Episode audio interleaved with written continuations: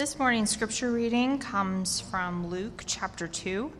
I'll be reading verses 21 to 40. And at the end of eight days, when he was circumcised, he was called Jesus, the name given by the angel before he was conceived in the womb. And when the time came for their purification according to the law of Moses, they brought him up to Jerusalem to present him to the Lord as it is written in the law of the Lord every male who first opens the womb shall be called holy to the Lord, and to offer a sacrifice according to what is said in the law of the Lord a pair of turtle doves or two young pigeons. Now there was a man in Jerusalem whose name was Simeon, and this man was righteous and devout, waiting for the consolation of Israel, and the Holy Spirit was upon him and it had been revealed to him by the Holy Spirit that he would not see death before he had seen the Lord's Christ. And he came in the, in the Spirit into the temple, and when the parents brought in the child, Jesus, to do for him according to the custom of the law, he took him up in his arms and blessed God and said, Lord, now you are letting your servant depart in peace, according to your word. For my eyes have seen your salvation that you have prepared in the presence of all peoples a light for revelation to the Gentiles and for your glory to your people Israel. And his father and his mother marveled at what was said about him. And Simeon blessed them and said to Mary, his mother, Behold, this child is appointed for the fall and rising of many in Israel, and for a sign that is opposed. And a sword will pierce through your own soul also so that thoughts from many hearts may be revealed. And there was a prophetess, Anna, the daughter of Phanuel of the tribe of Asher, who was advanced in years, having lived with her husband seven years from when she was a virgin, and then as a widow until she was 84. She did not depart from the temple, worshiping with fasting and prayer night and day. And coming up at that very hour, she began to give thanks to God and to speak of him to all who were waiting for the redemption of Jerusalem. And when they had performed everything according to the law of the Lord, they returned into Galilee to their own town of Nazareth. And the child grew strong and grew, and the child grew and became strong, filled with wisdom, and the favor of God was upon him. Let's pray. Heavenly Father, we uh, give you thanks uh, for your word, um, for its power, for the life uh, that it gives. And we ask now that uh, your Holy Spirit would um, be with us, uh, illuminating uh, your very words, speaking to us, convicting us, changing us, and that we would see Jesus in these words. so it's in his name we pray. Amen. So, throughout our lives, uh, at various points, we've been acquainted with uh, the idea of, presentation. Um, I don't know if they still do show and tell in, in preschool and in kindergarten uh, these days, but uh, show and tell, you know, uh, the, the, child, you know, picks something that he or she is super jazzed about or, or excited about and, and goes up in front of the class and, and, and shows off, uh, you know, presents whatever it is, and, and hopefully the kids in the class aren't, aren't bored and, and think it's really cool. Um, a little bit later in life, uh, perhaps still in school, uh, maybe a project that you're working on, uh, and you get up in, in, front of the class and, and present the project, which uh, can be very daunting you know, to, uh, to, to, many students.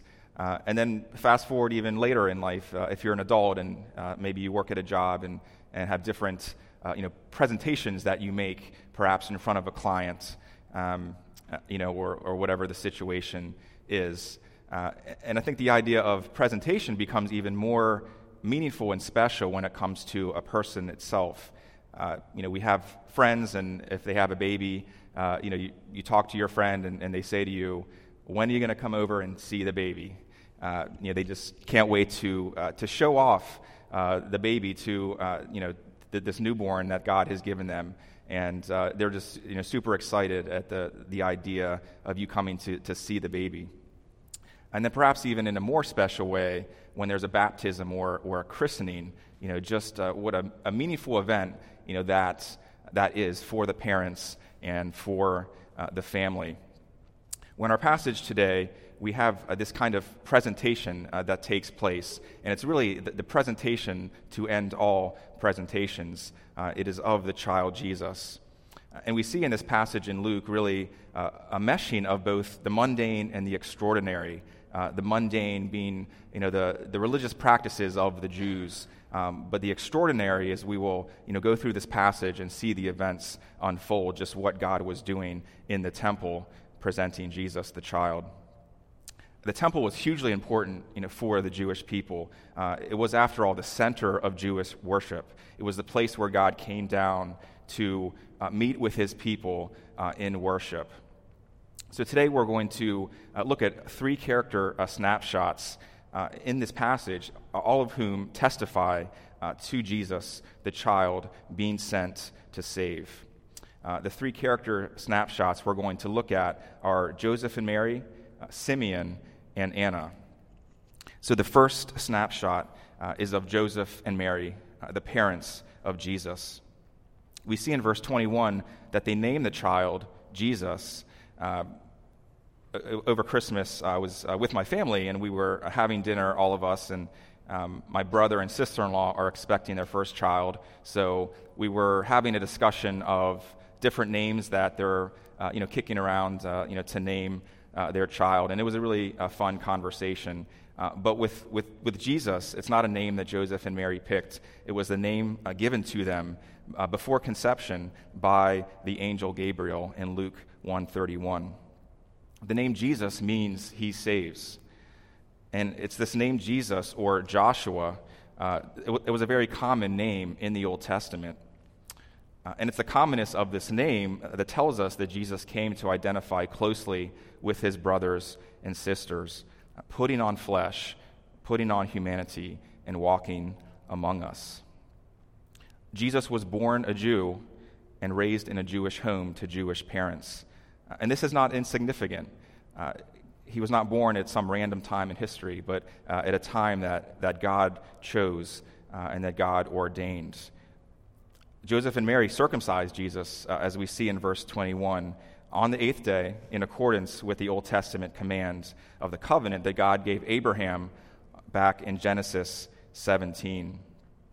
They took Jesus, the child, their firstborn son, uh, up to Jerusalem to follow the customs uh, of the Jewish law, to present him, uh, to consecrate him to the Lord as their firstborn son. Uh, we see here uh, the idea of purification in this passage. And the fact is, Mary was rendered unclean because of giving birth. Uh, Leviticus 12 describes that when a, a woman gave birth, uh, we all know their, their messy affairs, and uh, the discharge of blood made Mary unclean uh, for eight days until the circumcision. Uh, and in fact, 33 days after the circumcision, Mary was still considered impure according to these regulations of the Old Testament and therefore she was required to make a ceremonial offering uh, for her purification. And we see here the picture of uh, purifying and preparing oneself uh, to come before God in worship. Luke also tells us in verse 24 uh, that they made an offering of, of turtle doves or pigeons. And this was uh, allowed for for those families who uh, were poor or who were of less wealth uh, than other families that could not afford to purchase a lamb for the sacrifice of purification. And we see her, the, the humble origins uh, of, of Jesus uh, being born to parents who were not super wealthy. Joseph and Mary followed these laws, they followed these customs uh, of the Jewish law, not in a, a legalistic sense, uh, but rather out of obedience to God, out of a willingness to be used to accomplish God's purposes. Uh, at the end of the passage in verse 39, uh, it forms a kind of, of bookend here. Uh, we see that they followed uh, every single part of the Jewish law and custom. Uh, so we see with Joseph and Mary a, a piousness, you know, a religious devotion, a willingness to to be obedient to God, to be used of Him. Uh, we see here also the beginning uh, of God's divine purposes being revealed uh, throughout this drama as it unfolds in the temple. Uh, God is that great director here. Uh, you know, think of the, the great Hollywood directors, right, like a Steven Spielberg, and uh, you just think of the respect that he has and the, the authority that he commands on the set. Well, in so much more ways, that is, you know, what God is, is doing here. He is that director. He is choreographing this incredible drama as it unfolds in the temple, directing Mary and Joseph as they travel to Jerusalem. So, Joseph and Mary, the parents of Jesus, serve to present Jesus, the child, as Savior. The second character snapshot, if you will, uh, is of Simeon. Uh, now, we don't know a lot about this man, Simeon. We don't exactly know what his profession was, uh, but we do know, uh, Luke tells us, that he was religious and devout. Luke describes Simeon uh, as someone who was of, of high character, uh, someone who was credible to speak the truth about what he was witnessing. He was a kind of uh, wise elder, you know, one of those guys that uh, people would, would come up to and, and, and pick his brain and, and ask you know, for counsel, ask for wisdom. You know, he had that kind of reputation within the Jewish community. Simeon also represented the very best uh, of those in Israel who were waiting uh, in fervent expectation for deliverance, uh, for redemption, uh, waiting for there to be no more oppression from their enemies, no more exile. Uh, in verse 25, if you look with me there, uh, we see the words consolation of Israel. Uh, this was what Simeon was waiting for uh, the consolation of Israel. Uh, it was the hope of Israel, the hope of being restored, uh, of being rescued, of being comforted by God in the way of salvation. And it's quite amazing that in this passage, Luke mentions the Holy Spirit three times. Uh, the Greek word for Holy Spirit, uh, for the third person of the Godhead, uh, it means consoler, it means comforter. Uh, so we see the connection there uh, with the consolation of Israel. Luke says that, that Simeon was filled by the Holy Spirit, he was led by the Holy Spirit, Uh, which once again shows God's direction here. It shows uh, God's divine purposes, that this was no random occurrence in the temple. Uh, in verse 26, we see that the Holy Spirit tells Simeon, in, in, a way of you know, giving him an oracle, that you will not die until you see the Messiah sent by God. So, what does Simeon do? He breaks out in a, in a song and proclaims, My eyes have seen your salvation. One commentator notes about these words here uh, that Simeon doesn't say, I have seen the Messiah. Uh, rather, he has seen God's salvation. So the commentator says that to see Jesus is to see salvation. Not only for Simeon, not only for the Jewish people, uh, but as the passage conveys, also for the Gentiles too. Uh, that God would reveal his good news uh, not only to the Jewish people, uh, but for all peoples all over the world. And what a picture this is, you know, as we try to imagine, uh, you know, the, the visual here uh, of Simeon, who has been waiting so long to see God's salvation. Uh, it is likely that he was a, an elderly man, not exactly sure of his age, but that's the implication there. Uh, he had been waiting his whole life for this salvation, and, now he holds this very baby up in his arms, this child in whom salvation rests.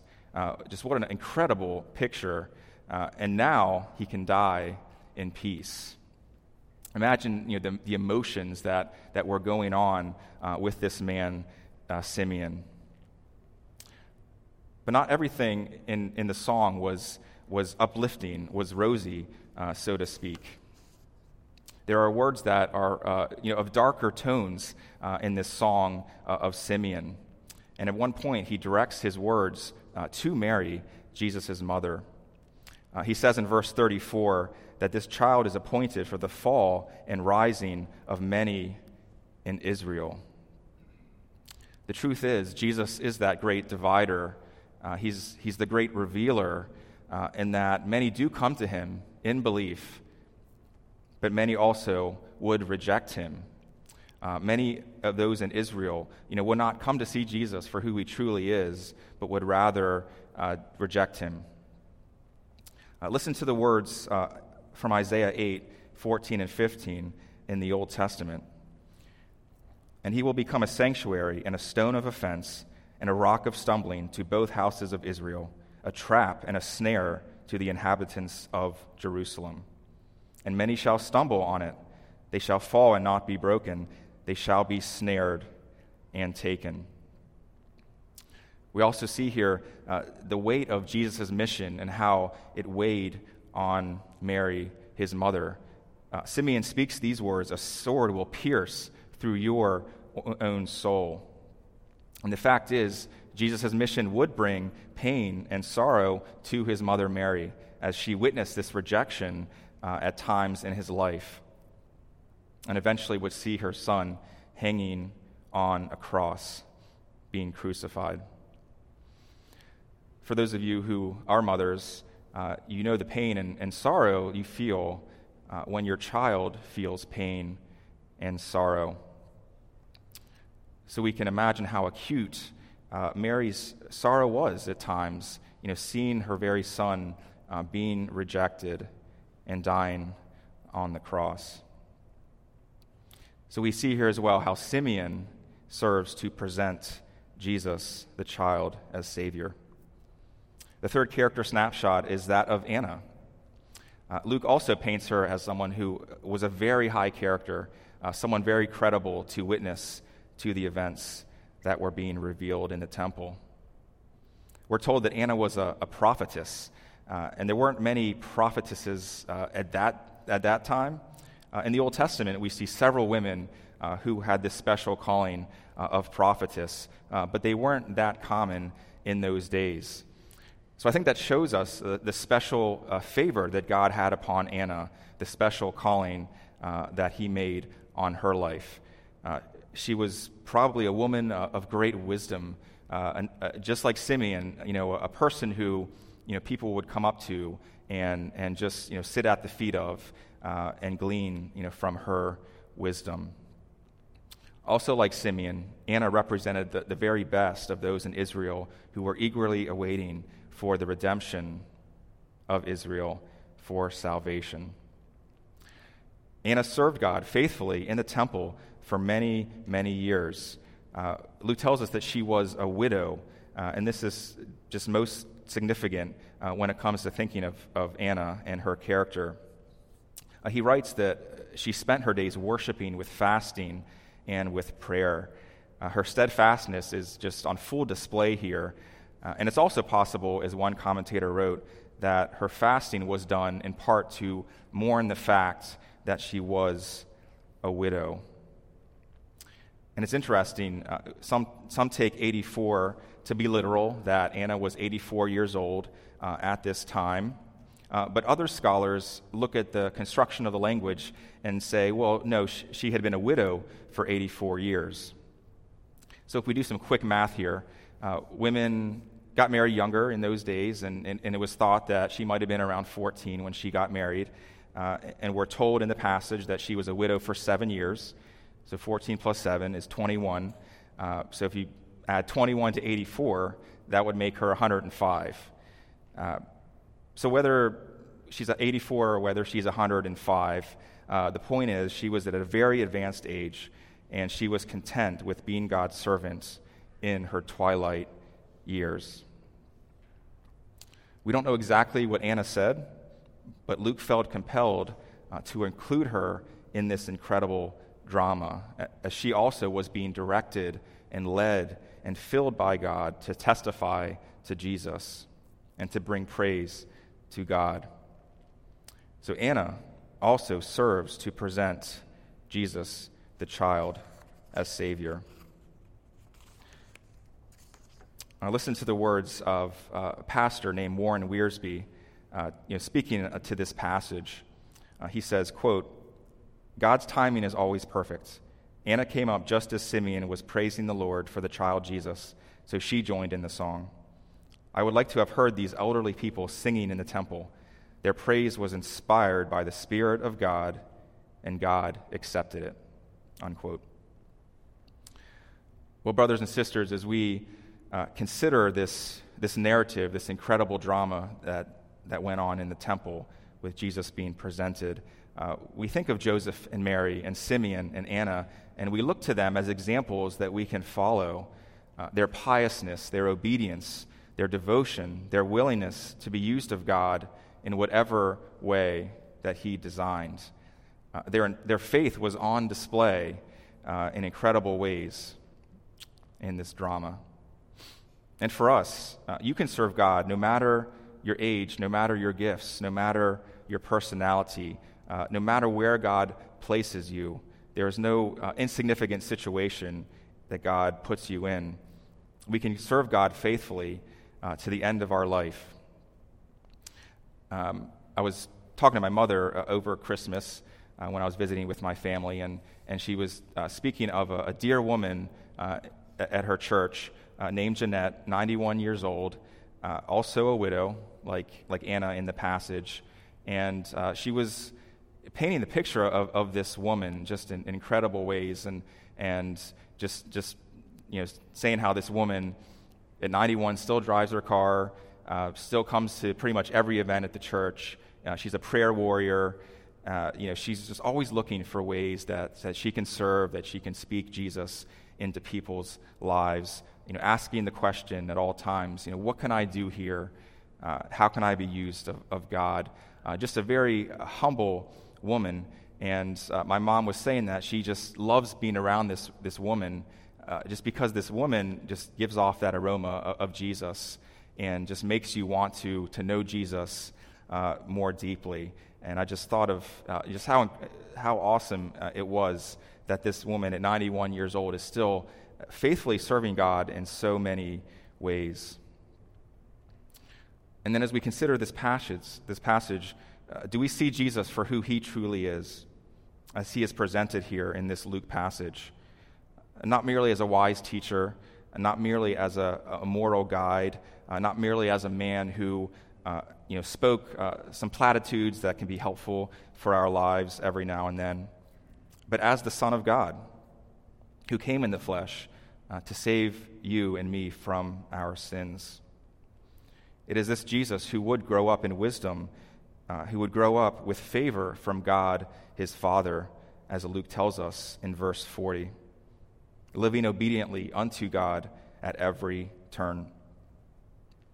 So it's through faith in Jesus that we are saved by that perfect life that he lived. We are saved by the death that he died on the cross sacrificially, taking upon himself the punishment for our sin that we deserve brothers and sisters, uh, what are the things in, our lives that, that we are looking to for salvation, for identity, security, acceptance, fulfillment? In what or in whom are we truly hoping in?